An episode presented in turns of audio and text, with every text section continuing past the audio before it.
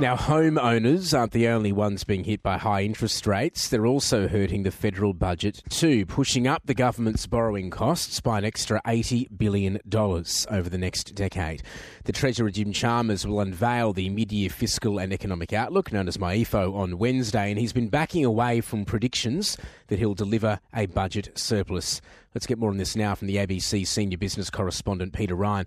Uh, Peter, first up, how likely is it that Jim Chalmers won't be forecasting a surplus for the current year on Wednesday? Well, good morning, Tom. It's sounding a little bit line ball at the moment, and the ballooning cost of servicing the debt bill is a major weight on the budget. As you mentioned, an $80 billion blowout in the projected interest bill over the next 10 years. So, like regular borrowers who worry about how they're going to be paying their mortgage, Jim Chalmers is trying to pay off the government's credit card just a bit faster. The official line from Dr. Chalmers' office is that Treasury is not forecasting a surplus for the current year, but I'm told Treasury doesn't actually use language like that, and, they would never say that a, a surplus has been ruled out. And this is because Treasury is always uh, incredibly conservative, uh, despite all this tax revenue coming in from commodities exports. They'd want to be, they'd want to avoid forecasting a surplus and then not achieving it. So effectively uh, under promising and then perhaps over delivering with a surplus. The former Treasury economist Chris Richardson, who I spoke to a couple of weeks ago, still thinks a surplus is likely. Uh, the Commonwealth Bank had been tipping a $20 billion surplus a few weeks ago.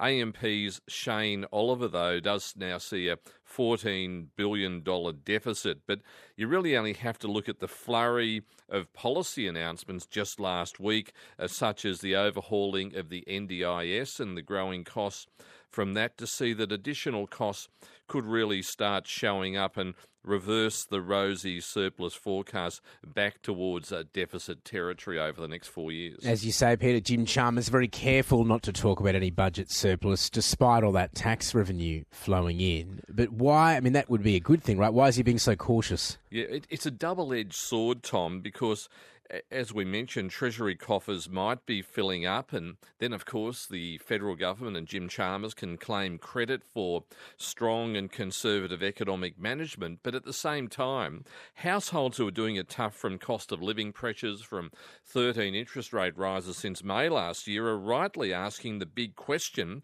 where's our cost of living relief? And Dr. Chalmers is being very careful to, to manage those expectations, knowing that he can't do major handouts because of the risk of stoking inflation. So he's been constantly warning that any relief would be limited and targeted to households in the most distress.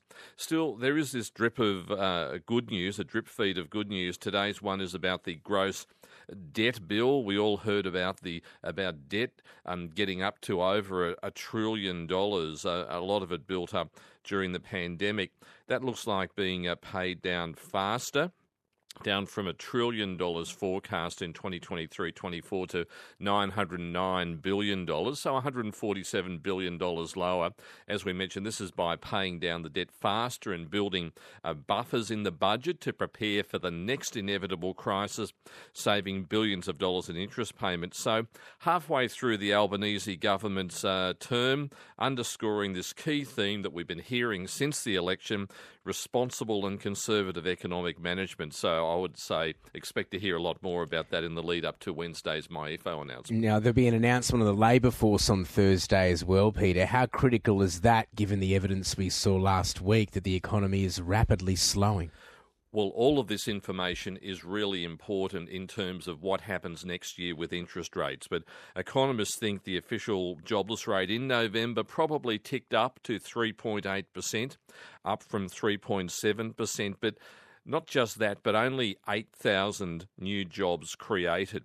So not a dramatic increase in percentage terms, but you know heading higher uh, from uh, that uh, low of three and a half percent that we've sort of become used to in recent months. So uh, evidence that the jobs market's still tight, but the economy is crunching from these aggressive interest rate rises. The jobless rate next year is expected to get up around about 4.5%. Um, so the Reserve Bank's challenge is getting inflation down back into that 2 to 3% target band, actually right in the middle of the target band under the adjusted um, mandate, uh, and keep as many jobs as possible. Now, uh, before I let you go, Peter, you might not know it, but today's a significant milestone for Australia's economy. That's right. Today marks 40 years since the Australian dollar was floated on global foreign exchange markets on December the 12th.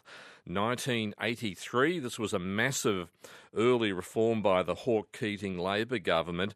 Uh, so the market set the exchange rate rather than the government and protectionist forces of previous governments uh, set, setting the the rate. As a young reporter, I recall this being billed as a momentous day in a brave new world. A lot of people um, standing around watching into very small computer screens to see what happened when the dollar actually floated. But um, the floating exchange rate was an important shock absorber against global forces, and it was a, a courageous move by then Prime Minister Bob Hawke and Treasurer Paul Keating, the economic dynamic duo, hauling Australia into the real world and setting Australia up for the benefits that we have today. Now, the Reserve Bank has released some archives to mark the 40th anniversary of the float of the dollar. You'll find them on the RBA's website in the unreserved section. So if this unleashes the inner nerd in you, go right to rba.gov.au. Plenty of interesting documents if you like that sort of stuff, if you need some pre Christmas reading. Sounds great. Can't say I recall that moment in Australia's history, Peter, but uh, thank you very much for your thoughts there. Peter Ryan, our senior business correspondent, joining us there.